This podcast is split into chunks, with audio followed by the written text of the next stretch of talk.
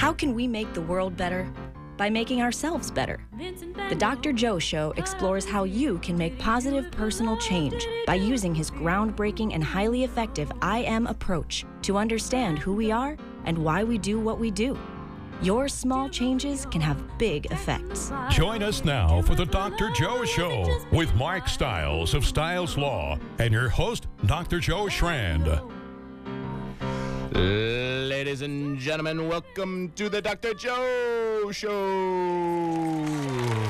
Yeah, man, nice. That was really nice. Did you hear that? Because calling in right now on the line is Dr. Jeff Bostic. So welcome. I'm so glad that that you joined us. Tell me a little bit about um, what are you doing out there in Maryland now? Well, mostly I just live in Maryland. Oh, that's I- nice. In D.C., which is like 30 miles away, but that's what I did in, in Boston. I lived in New Hampshire and then drove down 35 miles to the mothership down at Mass General. So this is a familiar circumstance. And I'm doing the same stuff I did up in Massachusetts. Uh, as you alluded to a minute ago, I work in a bunch of schools. And so we do things to try to, you know, promote and cultivate good brains. Like you said, everything is the brain. So it's like, why don't you just build a good brain instead of like try to repair a broken one somewhere later down the line? So we do a lot of that. And then I still we're, we've done actually we have done a little bit of work extrapolating the police stuff. I heard you allude to that. Yep. Uh, we've done that already in the D.C. and, and uh, Maryland area. So uh, yes, we got this is the same stuff. That's great. So, so how do we promote healthy brains, good brains in schools? Well, we do things that are associated um, with what we know from brain science. And so, concretely, you know, uh, things are a little bit different than what we might have been taught for me 30 years ago in medical school. Uh, the biggest one being that, like, if you have bad habits, uh, you end up like getting good in terms of your brain at holding on to those bad habits. And, and you alluded to it a moment ago, Joe, with uh, substance abuse and that risk of, of of having an addiction problem going like one to four when someone starts using younger versus one in 25 or whatever when it's it's older. So Right. the point of the story is when you're young, that's when we want to really work on early intervention, trying to get kids back on trajectory if they're starting to struggle either academically, socially, emotionally. And I have to say, schools have been really good about picking up the slack. They get it. They're like, they're not mostly like thinking only three R's. They're like, yes, we want to make sure our academics are good, but great research was done actually looking at all the studies in the world by a guy in New Zealand uh, named John Hattie, and it showed that like social emotional health was the second biggest variable influencing your academic achievement. So once school boards hear that, they're like, well, maybe it makes sense to actually attend to some of this kind of stuff because it'll actually get our, our test scores up at the same time. So you build happier people who are less vulnerable to any kind of psychopathology, and that seems to also portend good outcomes in other spheres of life. You know, and, and that is absolutely so true in addiction. One, I mean, one of the, the leading risk factors for using drugs and alcohol is low self esteem. You know, if you if you don't like yourself, you know, and you, you can't find any pleasure, you got to find pleasure somewhere. So, are, you, are you finding that as well with with you know the social emotional stuff, low self esteem, anxiety, depression? What what do you? Because you've done a lot of research on this too. So, what are you finding? Well, so we can take any of these things that you that you're mentioning. It though, like the self-esteem thing. You know, the biggest thing for us is how can you translate brain findings, you know, real science, if you will, into something that is palatable and useful to a police officer, school teacher, you know, a regular adult, a parent, if you will. And most people are really enamored and interested in this kind of work. And so, concretely, it's like self-esteem. What we know is what you mentioned a minute ago, which is uh, you want to create experiences where the person is going to be successful. Duh, that's not any kind of rocket science. Right. But the big thing is, you know what? Most people have failures, and we've always run sideways from that uh, in the U.S. We're like, no, don't fail. Do whatever it takes to win. And it's like, no. If you look at Michael Jordan, people who are successful at sports and music and most everything else, what they're really good at is when they don't do something effectively, when they lose, they figure out what they did wrong and they correct it versus blame the referee versus say that the wind was blowing from uh, one side of one open door in the gym or some other kind of thing where they can evade or, or negate that. So, so it's, it's all about, you know, resilience right now and grit, you know, finding your passion, uh, but also cultivating perseverance with that because all the passion, all the talent in the world is is not all that great if you don't want to practice, you know, playing a sport or music or chess or whatever it might be. So it's trying to get all those kind of things, you know, kind of embedded from the get go, so that people are not afraid to try stuff, fail at it, learn. Sometimes, of course, you stay with it. Sometimes you move on to other things. That's that's what youth is supposed to be about. Is kind of find out what you're good at. Dr. not so much. Dr. Bostic, what uh, what age groups are you are you focusing on primarily? Well, we work with kids, actually, believe it or not, down here in D.C., usually around three to four years old. And we work with them, of course, until they're in their mid 20s. You know, that's the big joke is uh, the good brain research that actually came out of um, Boston, out of Belmont, out of McLean. The, uh, the first good adolescent stuff that really was profound for us was Deborah Yurgelun-Todd stuff that showed that teenagers process stuff in the emotional part of the brain and an adult receiving the same stimulus, you know, seeing a, a picture of a face, for example, would interpret it by using their frontal lobe. So it's like the joke was here you have police officers or teachers or parents like trying to talk to some kid, uh, and they're basically speaking German, and the kid's hearing French. And so, you know, you'd see all these kind of funny conflicts that would occur.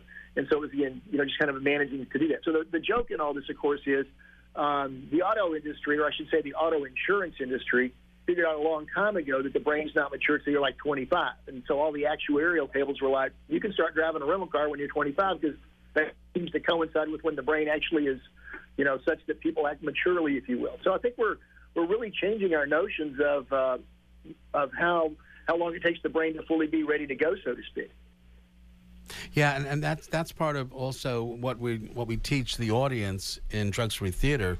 You know, we, we, we sort of combine it all into you know, comparing the limbic system, that emotional, impulsive part of the brain, to the frontal lobe and the prefrontal cortex in particular, the rational part of the brain. And um, one of the things that, you know, one of our phrases is uh, keep it frontal, don't go limbic. You know, because sometimes kids just, and we all do, I mean, we all can get so emotional and impulsive and irrational, and then we can step it back. So, so how do we, how do we teach kids uh, about their brain? What are you guys doing with that? Well, you know, the most important word that I'll say for anything we're talking about in my mind is development. And that is you have to attune, whether it's, you know, if you will, drug free theater, whether it is teaching algebra, whatever it might be, the better that you attune that to a human's developmental brain moment, you know, where they are developmentally in their brain's growth, uh, the better the outcome's going to be. So, you know, you know, our joke is always with things like with bullying. It's like you can tell a first to a third grader if they see someone on the a playground treating someone badly to come and tell you about it, and they'll gladly do it. You're, you know, that would be a preposterous thing to do to say, suggest to someone who's like in the seventh to the eleventh grade.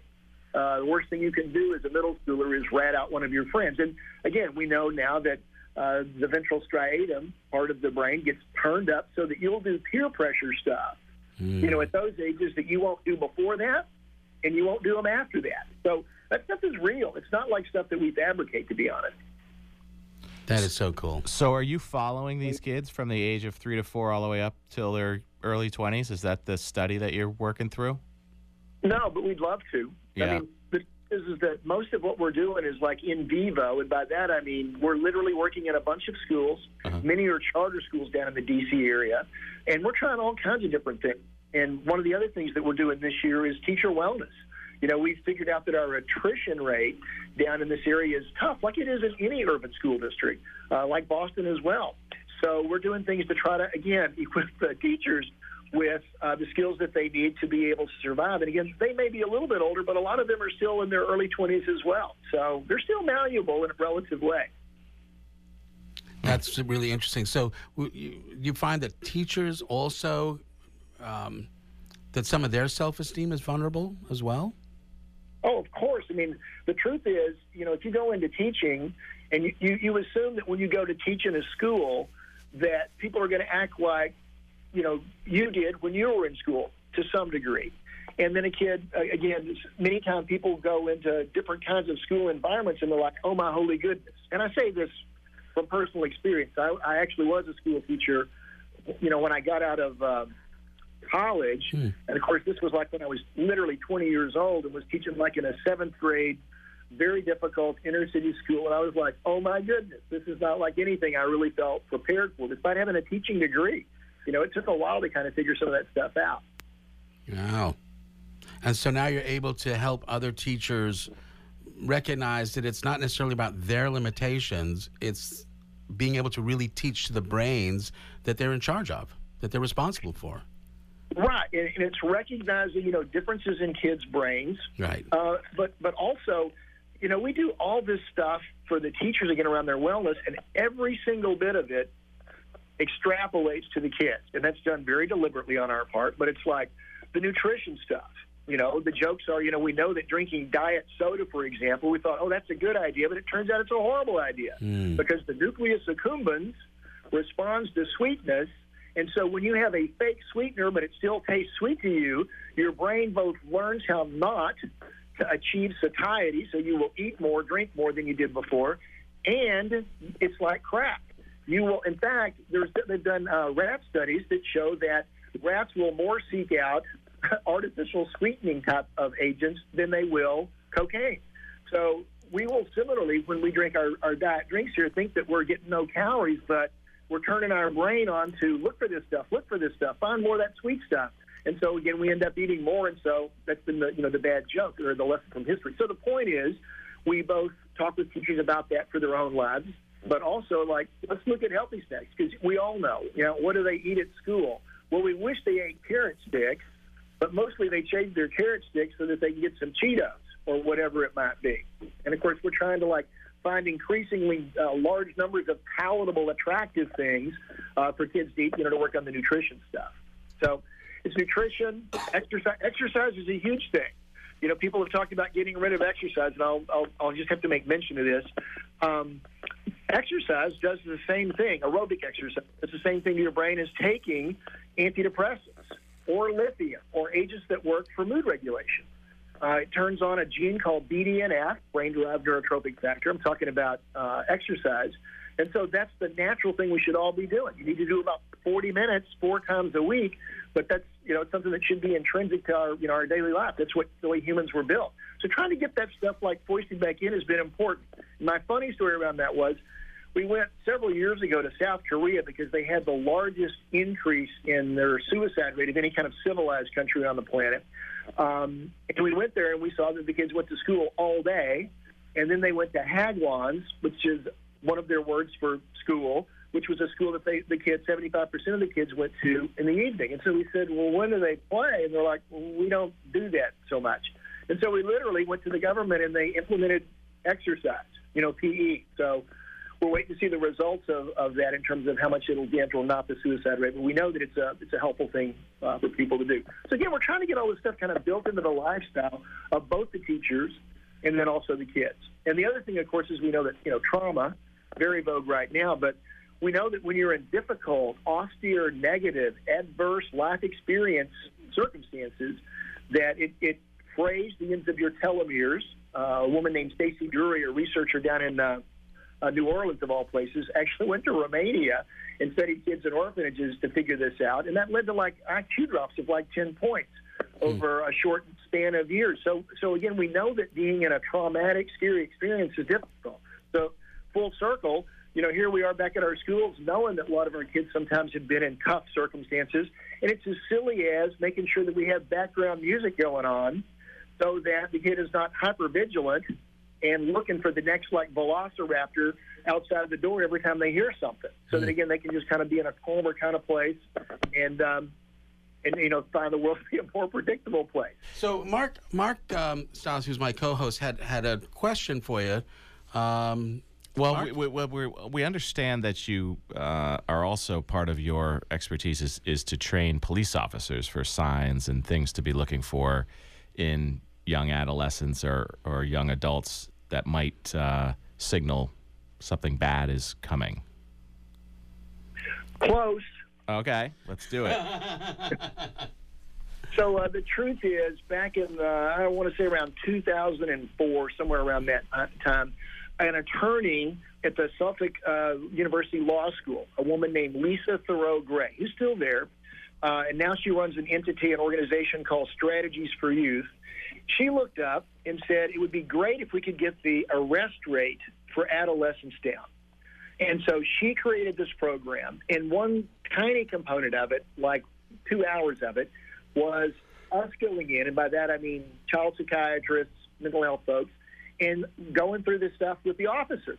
And again, it was literally like, you know, typically an officer would go up to a kid who was being inappropriate, you know, like not getting out of the way of the subway station and say, hey, get out. And they would go, the kid would then tend to oftentimes go limbic, as Joe uh, alluded to earlier. And all that would happen from that would be like a, a big escalation. So the point was, back around this time, the the, uh, the subway police, the MBTA, they were arresting about 750 adolescents a year. And of course, the vast majority of the time, these were not significant, dangerous, threatening criminal uh, wannabes or people who were aimed in that direction. It was developmentally, officer would go up, encourage, even in a nice way, uh, kids to go somewhere else, and things would escalate. Because again, what's the one thing you don't want to do as a kid? You don't want to look like a wussy butt in front of your peers. You got to like save face. So they would far rather go down in a blaze of glory, trying to argue with the police officer, than just say, "Oh, thank you, officer. I'll go over there."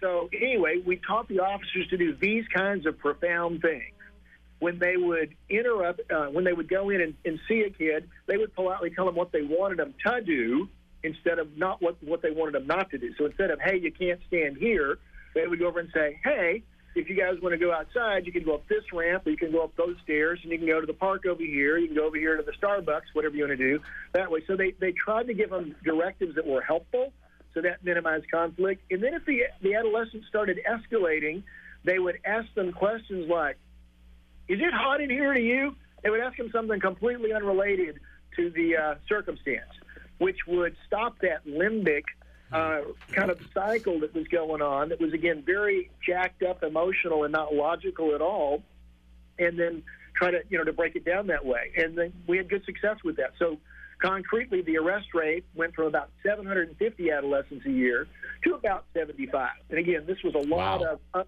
components that uh, that Lisa put in, and that that's remained true to my knowledge to the present. And she's done that training um, everywhere, you know, in Indiana and Seattle, and again down in D.C. now, and down in uh, other states. I, I can't remember the number of states now, but it's it's a large number. You know, with a, a large cadre of other people who've done it. So, you know, it just makes sense. And the poor officers, of course, are just glad to have additional things on their tool belt at work because they don't want to sit around filling out paperwork, nor do they want to typically take teenagers to ground anyway. So, anyway, it just made sense. So, so give me that example again. uh, Well, it sounded like your it sounded like your cup of coffee, doesn't right? it? Yeah. Right, it does. Uh, so, uh, I, So I, let go ahead. The best one was, you know, we went through this training. We'd have, of course, the officers practice and role play this stuff so they get like facile at it. And my favorite was, you know, some weeks later, an officer came back and I said, "Yeah, I did this." He, he was like, "I went down. I had these two adolescents who were escalating, and they were going to have a physical fight with each other." And so he walked up to them, and they were like, "I'm going to, you know, one of them, I'm going to beat you up. The other one, no, I'm going to beat you up." And they were screaming louder and louder. And he walked up and said, "Whoa." Those are some serious guns you got to one of them, referring not to guns, but referring to muscles. Hmm. And so, of course, the kid said, Yeah, man, I can do like 100 push ups. And, of course, the other kid said, I can do 150. And the officer said, Show me. And so they're both doing push ups. And then they get up, and, of course, they're out of breath. And it's like, Well, I'm going to have to beat you up tomorrow, you know, when I got my Right. breath. So it was it's just a great way to de escalate stuff. And that was kind of the, the purpose of it. It really is. Yeah, and and in, in, in many ways, it's also treating these kids with respect too, as opposed to confronting them, you know, getting them angry. But treating kids with respect, being you know on their level, uh, it, it's so effective.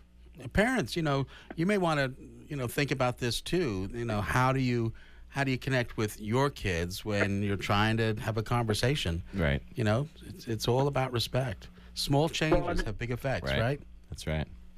So and that was a huge uh, effect actually on the officers was you know many of them had their own kids and they like could immediately see this stuff. And it was you know it was all the same stuff. Like, it's just like you said the kids are locked, locked into an amygdalar mode Right. and we're preferentially in a frontal lobe. And again we made sense out of that. It's like well why would that be the case? Why do teenagers turn up this emotional part of their brain right? That would seem like counterintuitive from an evolutionary standpoint. But it's like your job when you're 13 years old is to have some degree of conflict with your parents so that you can separate from them and find your place in your peer group so that you can fall in love and then sustain the species, right? Right. And so it's like you got to have that amygdala turned up. You don't talk to t- you know teenagers and say, "Hey, have you found somebody you're attracted to?" And they say, "Yeah, this person like has a very good temperament that's complementary to my." They don't use their frontal lobe. They're like, "She's hot" or "He's hot" or whatever. So once we got them to understand again that kind of process to it, it made sense. The whole like teenagers prune their brain cells. You know, that's that's when they lose brain cells during adolescence. So it's like road construction in their head. You know, the uh, stuff we mentioned about peer pressure. Once they they saw those pieces again, I think they found you know they found that plausible. It made sense to them, and then they were able to you know work with it. I think. Can we uh, can we take this in a different direction with the latest news that we've been having uh, recently over the last few years? Is all these these new um, these school shootings? What Uh-huh. what what is going on from your perspective? Well, a bunch of things. Uh, first and foremost, you're less likely to get shot at a school now than you than you were in recent decades. The the apex, the pinnacle of getting shot at school, actually occurred in the early 90s. And then even after that, the, the shootings that we're familiar with, the ones that, that have names that are, you know, that are names of schools, which I actually prefer not to use, Yeah. we'll get into in a minute. But the point of the story is, is that schools are still an incredibly safe place to be for any child who gets shot or, or, or killed at a school. 250 kids will get shot and killed somewhere outside of school. Hmm. So the notion that schools are a dangerous place is, I'm sorry, fake news. Yeah. Uh, it's just inaccurate. And the stuff that you hear about, oh my God, there's been 290 school shootings since, you know, 2010. That's not really being fair. Like a lot of those school shootings are suicides. They include colleges and technical schools. You know, we're not really comparing apples to apples here. So the first foremost point is is that it's not really a dangerous situation to the magnitude that the media would sometimes suggest that it is. But in the 70s and 80s, it was unheard of that someone was going to walk into a school and, and open fire. Well, but you said it. It was unheard of. You didn't have 50 TV stations showing up when something happened to like televise everything. No, seriously, the biggest school uh, death count occurred probably, I think it was about uh, the early 1900s. Uh, and again, I'm not going to glorify it, but I'm going to simply say that had the biggest body count. But you don't want to say that because right now, with all of the media focus on the body count and who got how many people, as long as that's prominent, Yeah. you're going to continue to see it. And I don't mean that hostilely toward the media, but it's just that I'm telling you, we all have a responsibility in trying to alter this. And one of the media's responsibilities here is not for sh- showing it all day and night Right. and making it like schools are a dangerous place and you, and you should be jacked up and throwing soup cans and all that kind of stuff instead of learning how to read and recognize phonics. That's Right. crazy. The big variable, I think, there's two big variables in all this.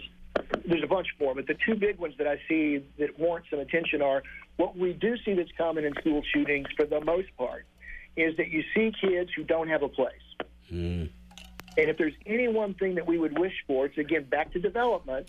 When you separate from your parents and you got to find your place in that peer group, if you don't feel like you have a place, you're going to be like, eh, you know, taken out of the herd, so to speak. Uh, it's not. That's that's when people are more vulnerable to retaliate toward the herd. So it's really important for all of us, all of the adults in the community, not just school staff, but you know, whether it's church people, whether it's adults in the community, whether it's uh, little league coaches, the whole shebang.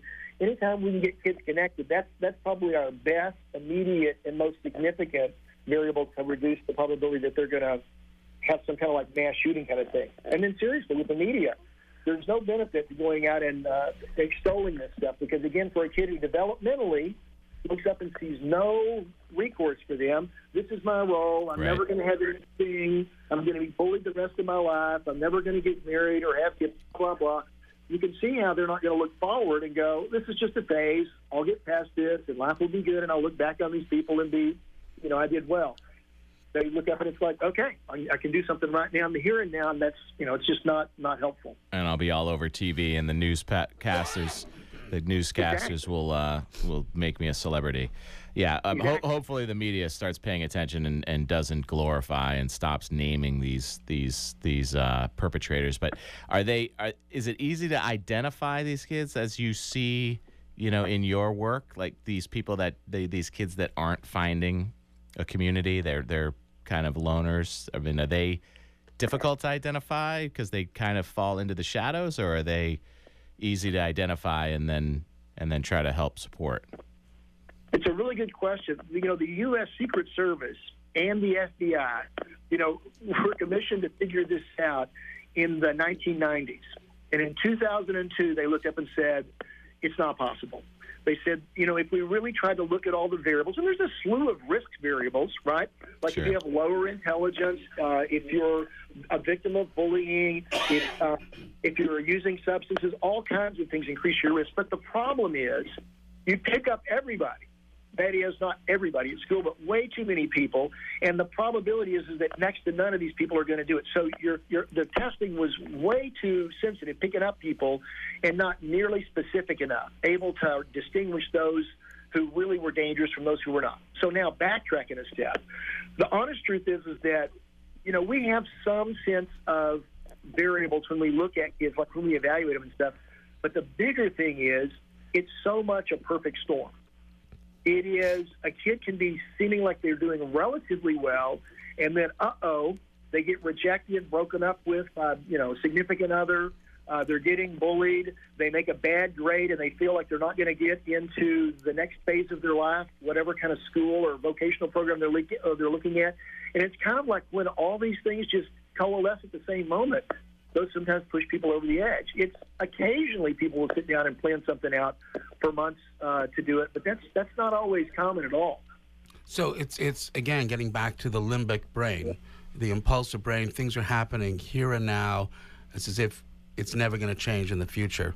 So, and then you know, there's a whole idea that really, I think one of the most difficult things to predict is aggression um, and violence.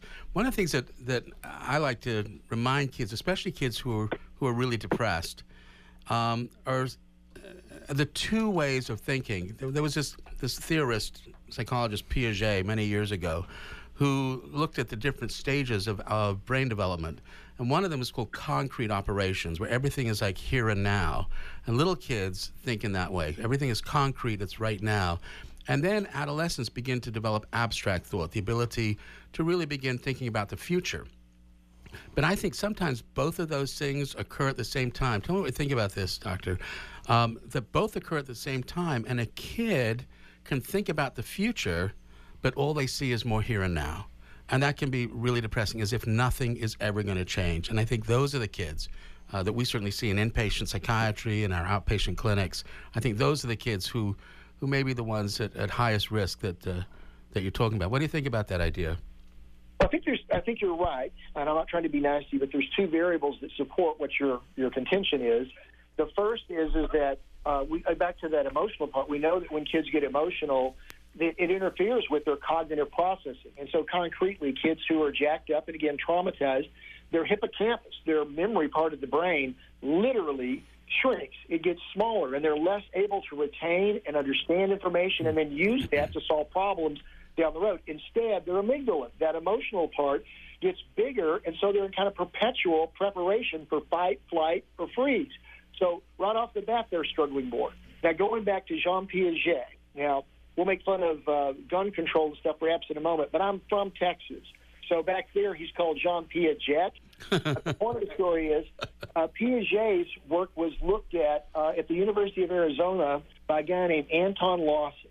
And so the whole point was he was a science guy. I think he taught biology and chemistry, or one of the, one of the two. And he found that only about 40% of the college freshmen, 18, 19 year olds, could do hypothetical reasoning, could do abstract thinking. That is, they were still relying on concrete operations much more than they were quote unquote formal operations, that more abstract kind of thinking and look, you know, generalizing and looking forward. So again, we know, like like with the auto uh, insurance industry, your brain's really not fully using and, and preferentially relying on that kind of thinking until you're probably 22, 23, 24, if you're lucky. And So for you me- some of us, you know, it, it may never, never develop. That's That's what people well, have said arrested about me. adolescence works for some of us, Jeff. We're all happy with that. So I'm not going to let you go too quickly on your uh, comment with the gun control, Dr. Bostic. Does that have? Uh, what's your opinion on that with respect to the school shootings? All right, so so I have to like give you to my biases here. Um, Okay. so I grew up in Texas. I lived there for the first 35 years of my life, and then I came to Boston. And so, I, and I told you I lived in New Hampshire, and I raised my daughters, and they know about guns. They know how to shoot guns of various calibers and all that kind of stuff. So let's just be open and upfront about that stuff. But they also know how to use chainsaws and things like that because I'm like, you ought to know how to use tools and stuff. But the whole point is this: you know, there's all this talk about arming teachers and all kinds of interesting uh, ideas, but this is the point. It's not a logical argument.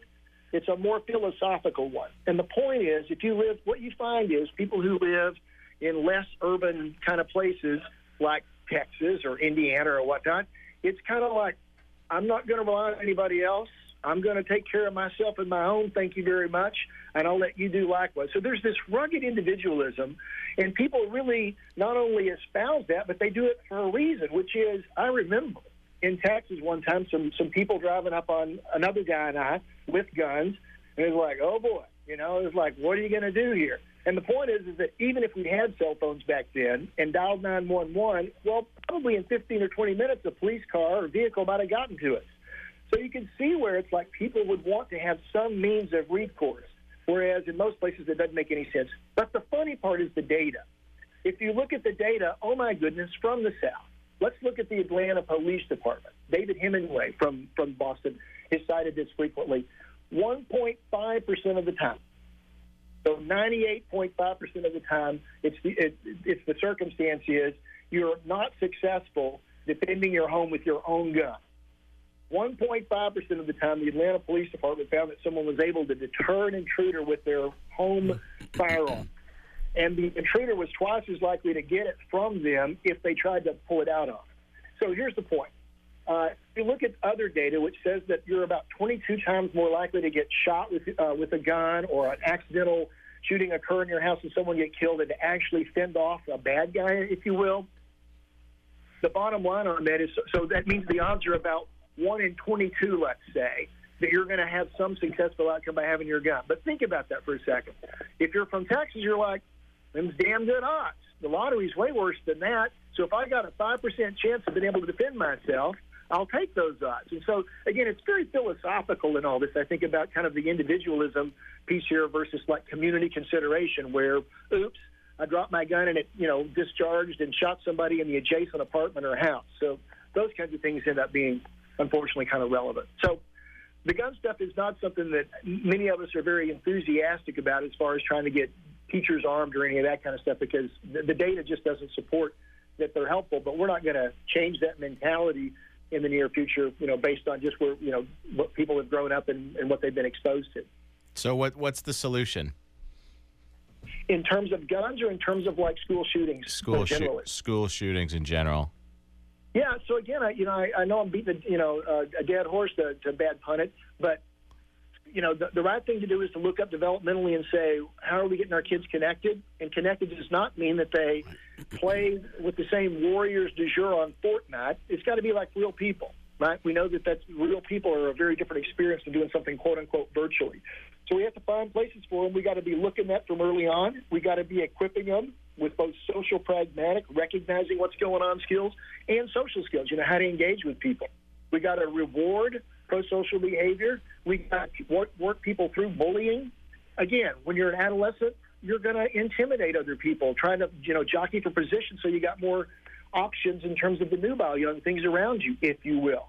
And some kids are not going to immediately not bully. You know, they're going to say intimidating, overpowering kind of things. You have to teach kids how to work through that stuff. And you got to do something about the culture.